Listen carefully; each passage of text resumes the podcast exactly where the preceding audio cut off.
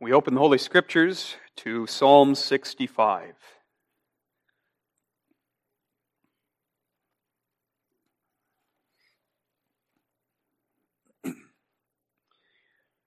We will read the whole psalm together, and the text that we will focus on is verses 9 and 10.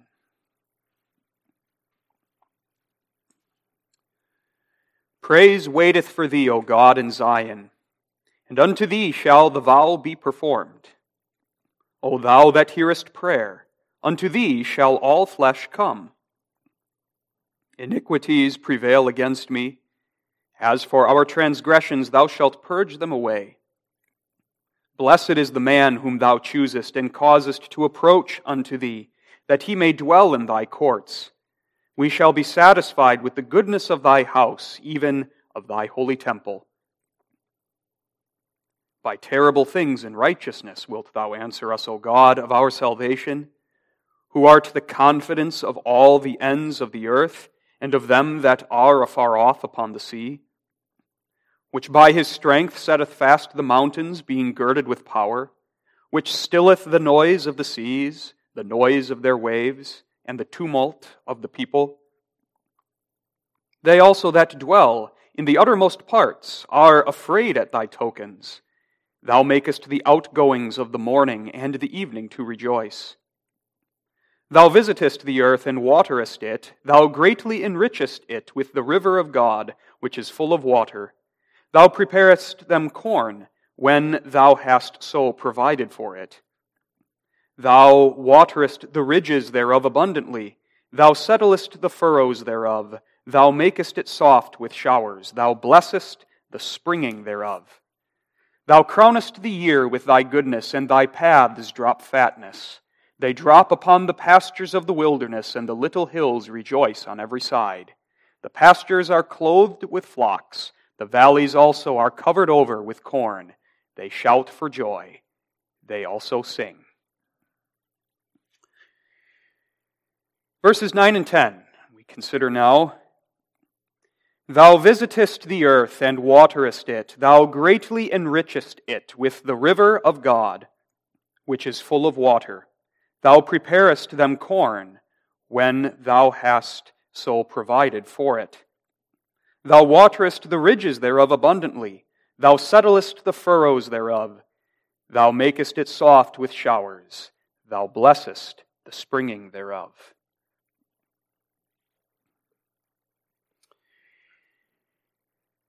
Psalm 65 is a beautiful song of praise, is it not?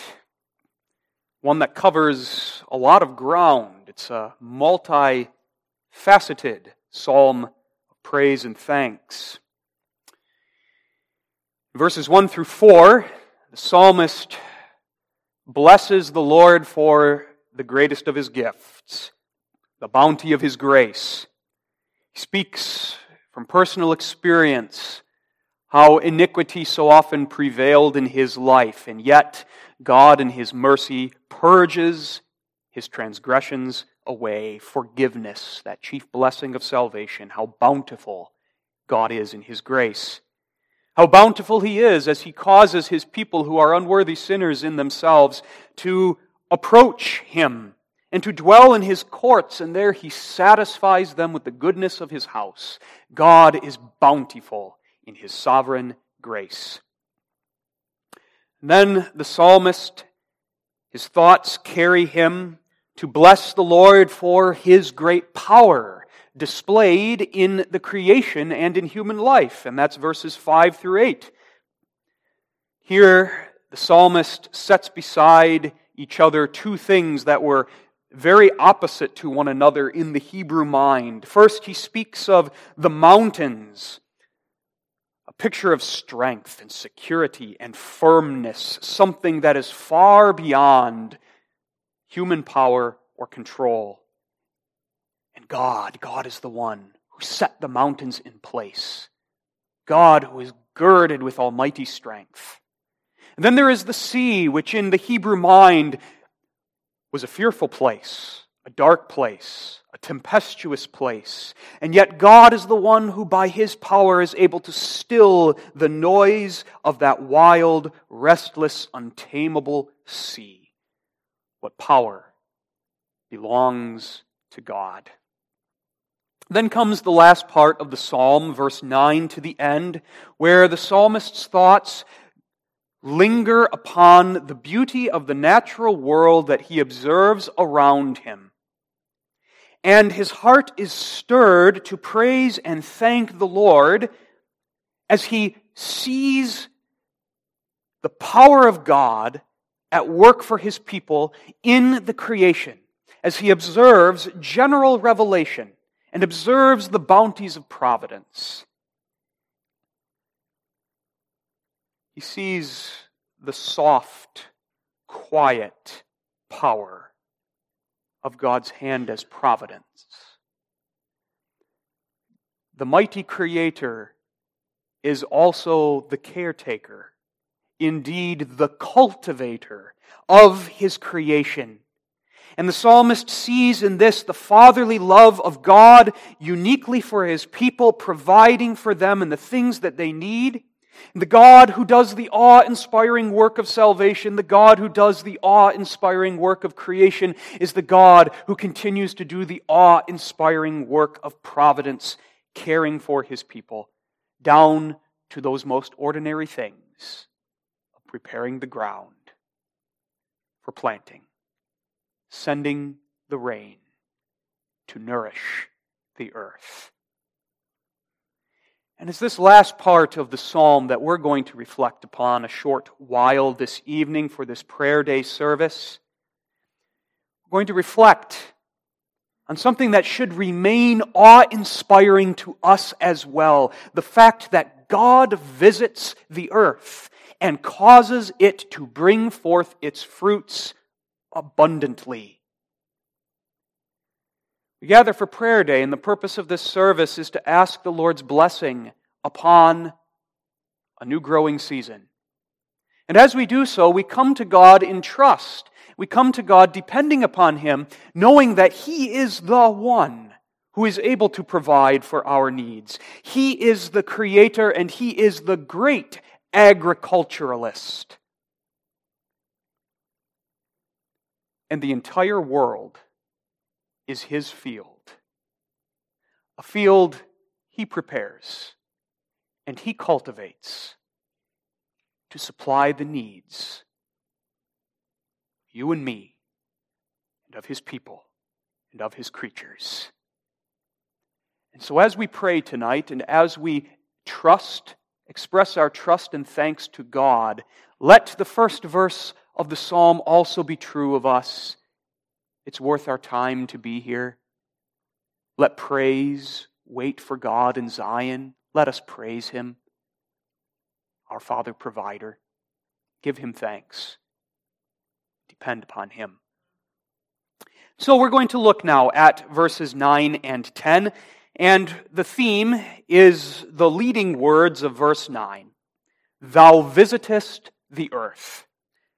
Two points His work, our response. Thou visitest the earth. His work, our response. The text sets before us an aspect of God's providence, one of God's continuous works in His creation. The text says that God visits the earth.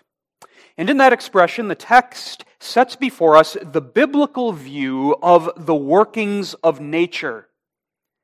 The natural world in which we live is a complex, it's an amazing thing. But all of its workings are at bottom the work of God and the workings of His providence. His providence, which, as we confessed, is His hand his hand, which has never left the creation that he called into being by the word of his power. His almighty and everywhere present hand. His almighty, everywhere present power whereby he governs and upholds all things. God visits the earth. Now, that language in the text may strike us as somewhat surprising, somewhat strange. When we think of a visitation or someone visiting, perhaps we think of someone who has been far away for a while, someone like an out of town family member or an out of town friend who we have not seen in a long time, yet who for a certain period of time comes to town, visits with us, maybe stays at our home before leaving again. But of course, that's not the idea of God visiting the earth. The idea is not that God is a distant God who stays far away and then at certain times pops into his creation to do a thing or two before he makes his exit and goes back to the far away nether regions of heaven.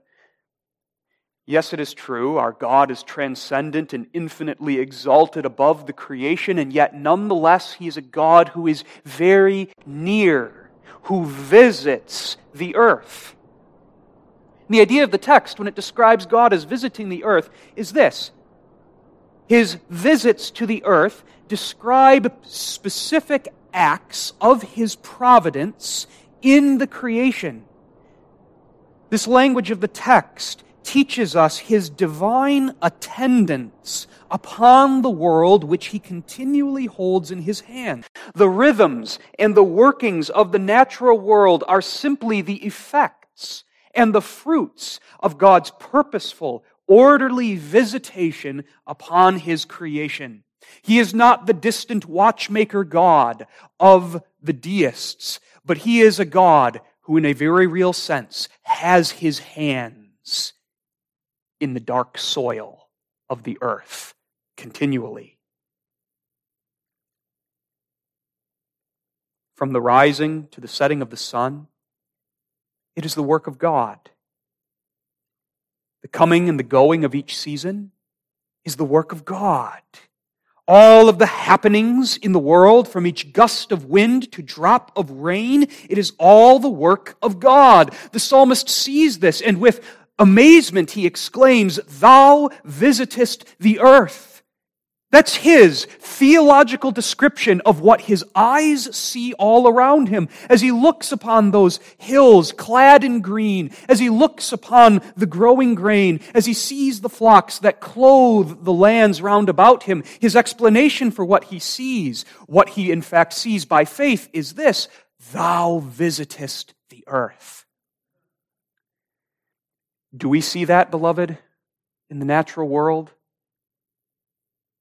so easy not to in the busyness of life, in our modern age. Let us not let our eyes fail to see that all around us as God works to change winter to spring, as God again works to cause green to clothe the countryside, as the plants begin to grow, as the April showers begin to come, let us see and let us exclaim and let us worship, Thou visitest the earth.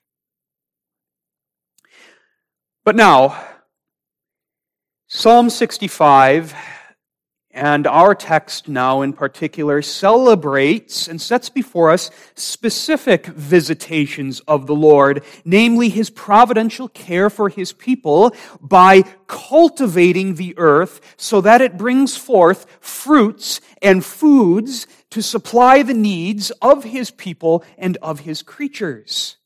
Really, verses 9 and 10 set before us the first part of the agricultural cycle and then the last part of the psalm sets before us the remaining half. In verses 9 through the end of the psalm, through verse 13, we see that entire agricultural cycle from the very preparations for planting through planting to the harvest. And what these verses set before us is this the entire agricultural cycle of this world, whether in ancient Palestine or modern America, it's the work of God. The agricultural cycle is God visiting the earth for us, his people. It is the work of God. And that's where verse 9 begins. Verse 9 begins the very start of a new growing season and shows us that the growing season has its birth in the sovereign work of the great cultivator whose hands are in the soil. God is the one who prepares the earth to receive seed so that it may grow. Verse 9 says, Thou visitest the earth. And then at the end of verse 9, Thou preparest them corn when thou hast so provided for it. Corn here doesn't refer to the yellow kerneled crop that we are so accustomed to seeing in the fields of West Michigan and the Midwest United States, but corn here in the King James refers to the common kinds of barley and wheat that were grown in Palestine. But here we have a, a generic term for crops, and so all crops are included here.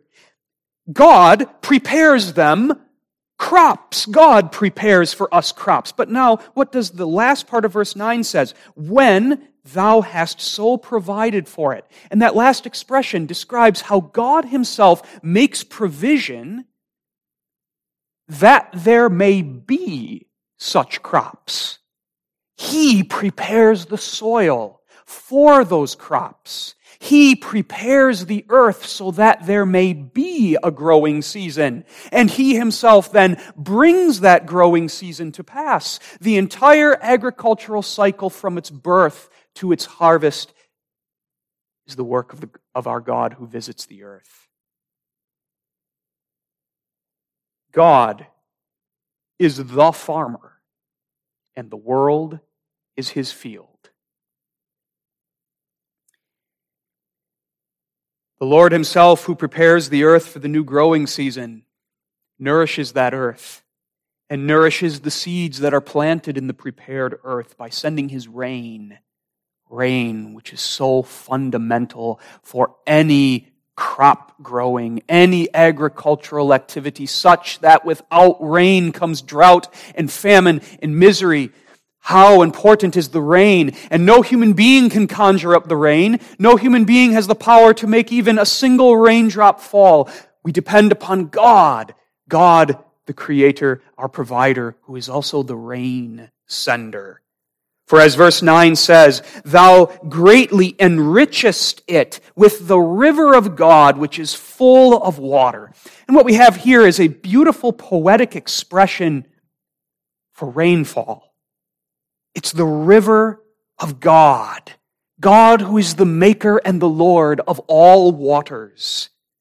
As it were, he gathers the waters in his hands, and he sends them whithersoever he will just as he fills the seas. He builds the clouds, and he empties the storehouses of snow in the winter, and then he causes that snow to melt with the coming of spring, and he opens the windows of heaven and sends his rain forth from his chambers where he stored it. And every drop of water is at his command. Science has taught us a lot about the water cycle and this wonderful working of the natural world. And the more the Christian understands about the wonderful workings of the natural world, the more we praise the God whose wonderful workings it is. Because it's not some unguided natural process. It's not the accidental byproduct of an evolution. It is the operation of the invisible hand of the God who visits the earth.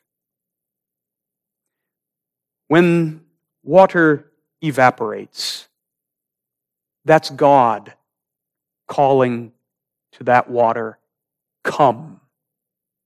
And when the clouds form, it is God commanding, Go.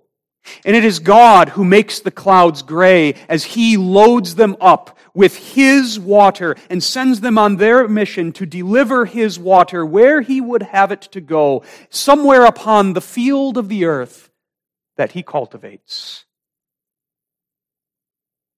And each droplet is a part of that river of God which is full of water that nourishes the earth unto the springing of new life.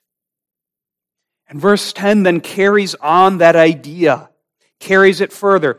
Thou waterest the ridges thereof abundantly. Thou settlest the furrows thereof. Thou makest it soft with showers. Thou blessest the springing thereof. Here we have a continued description of the Lord of the rains as he brings those rains. And as the farmer of the world, he uses the rain to cultivate his worldwide field.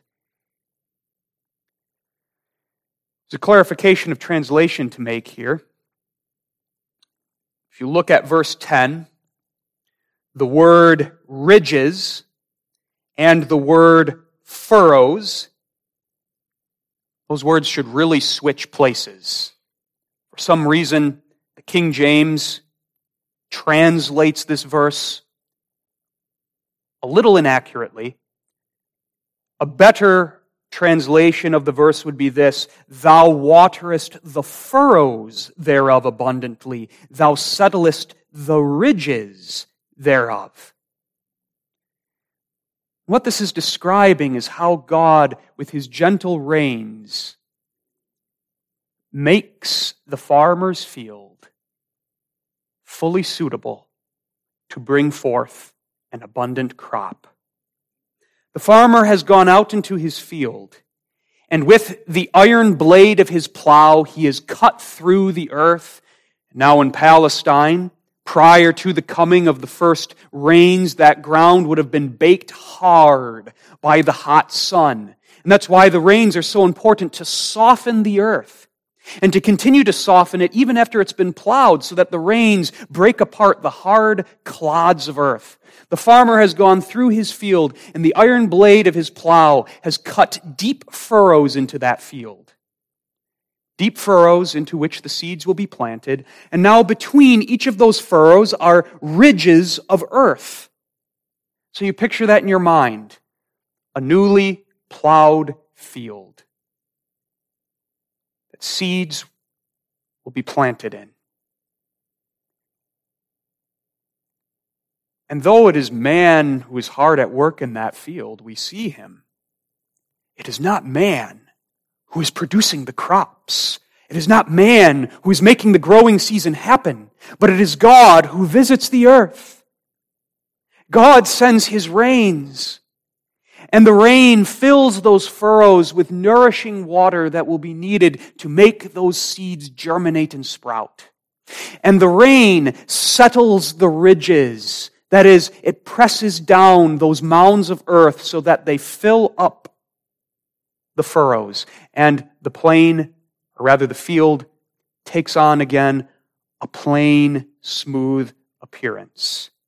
The psalmist is describing the beginnings of agriculture, planting, and he's saying, it's all God who visits the earth who sends his rain, who nourishes the seeds, who fills the furrows and settles the ridges. And finally, as verse 10 ends, blesses the springing thereof. Springing, the first sprouting of a new crop, as it pokes its way up through the soft soil and unfurls its leaves to reach up and embrace the sun. God blesses the springing thereof, meaning it is God's powerful word that causes the springing thereof. Just as it is God's word that calls the droplets of water to himself and God who sends those droplets of water to do his bidding, so it is God, the Lord and giver of life, who calls each plant out of the soil. He blesses the springing thereof. It is the hand of the great cultivator that is in the dark soil. When we see the fields, begin to be green again with new life. And the great cultivator, by his everywhere present and almighty power, cares for those plants So that later in the year, when we drive by or we walk by those same fields, and the corn is tall over our heads, and the leaves are dark green, and we see the yellow kernels, or we see the brown grain ready to be harvested, it is because God has brought it forth. And as verse 11 says, God crownest the year with his own goodness. Thou visitest the earth. That's the growing season that we're entering into, beloved. Let us all see and reflect upon the importance of giving God the glory for this, and let us give him the glory with the psalmist. It is he who is visiting the earth yet again. And in that we see his care for us. In that we see his faithfulness to us. In that we see something of our Father who attends to the needs of his children. Yes, giving us the most important things, where the psalm begins grace, salvation in Jesus Christ, but also the Father who provides all of our earthly needs. His work. And so now, let's for a few more minutes think upon the response. There is a response that is implied, strongly implied, in the declarations of this text, in the descriptions of this text, as it paints for us the invisible work of God in creation as He brings about yet another cycle of the seasons four parts of our response I want to point out. Beginning with this, we're called to acknowledge God, to acknowledge Him as the giver of every good and perfect gift, to acknowledge Him as our Father and as our provider, to acknowledge that God is the one who grows our crops and gives us our daily bread, to acknowledge that we depend upon Him entirely let us acknowledge that and then let that knowledge shape our attitudes and the way we live in the world. Notice how the text impresses this upon us. Impresses upon us that the growing season is the work of God. And the text impresses this upon us with the repetition of the pronoun thou starting in verse 9 and continuing through the rest of the psalm. Thou visitest the earth and waterest it. Thou greatly enrichest it with the river of God, which is full of water. Thou preparest them corn when thou hast so provided for it. Thou waterest the ridges thereof abundantly. Thou settlest the furrows thereof. Thou makest it soft with showers. Thou blessest the springing thereof. That's the golden thread through the text and through this portion of the psalm. The repetition, thou, God, all of Him. Let Him, let Him stand out before us tonight. Let us look unto him, the God who is the farmer of the world's fields, the cultivator of the earth, and let us look to him for all of our needs. And let us depend upon him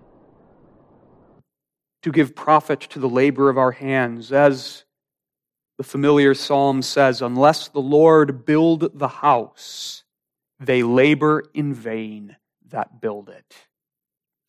Equally, we could say, Unless the Lord the field shall bless, they labor in vain that plant it. Without God, all our labor and toil is in vain. Without God's rain, man cannot bring forth even one little plant. Man may dedicate all his efforts, all his resources to the task of supplying his needs, but without God and without God's hand, bringing forth for him the fruits of God's creation. It is all for naught. It is God who prepares the earth before any human finger ever touches it. And it is God whose own hands bring forth the fruits of that earth. And we, as it were, feed from the hand of our Father. Let us acknowledge that and give him the praise. That in the first place. But now, secondly, acknowledging this prompts us to pray, prompts us to pray the more earnestly. Prayer is childlike acknowledgement of our dependence upon our Father. Prayer is turning to our Father for those needs. And prayer is our purpose for gathering as a congregation tonight, prayer day, that we may, with one heart, with one mouth, beseech our Father for the bounties of the earth. Let that be our prayer, and let us not neglect to pray for these things. That's easy to do in our day and age. The application is so often made on prayer day, but it's one that bears repeating. In our, in our modern society, we're, at least many of us, removed from the earth. We don't have as immediate a sense as our forebears did how much we depend upon the soil. And yet, we need those fruits of the earth just as much as our forefathers and foremothers did generations ago. We need to think about that and not let our technology, our supermarkets, our modern transportation systems, our supply chains, our global economy, not let all of those things lead us to take our bread and our crops for granted as if it will just be there or it will automatically come to us. Let us be conscious that God must give it to us from the soil so that with the same fervency as we see in the psalm, we pray, Heavenly Father, visit the earth. Heavenly Father, in faithfulness to thy promise, let seed time and harvest not cease. Enrich our land with the river of God. Water our furrows abundantly. Settle the ridges of our fields and bless the springing thereof, that it may yield to us and to our children the bounties of thy creation.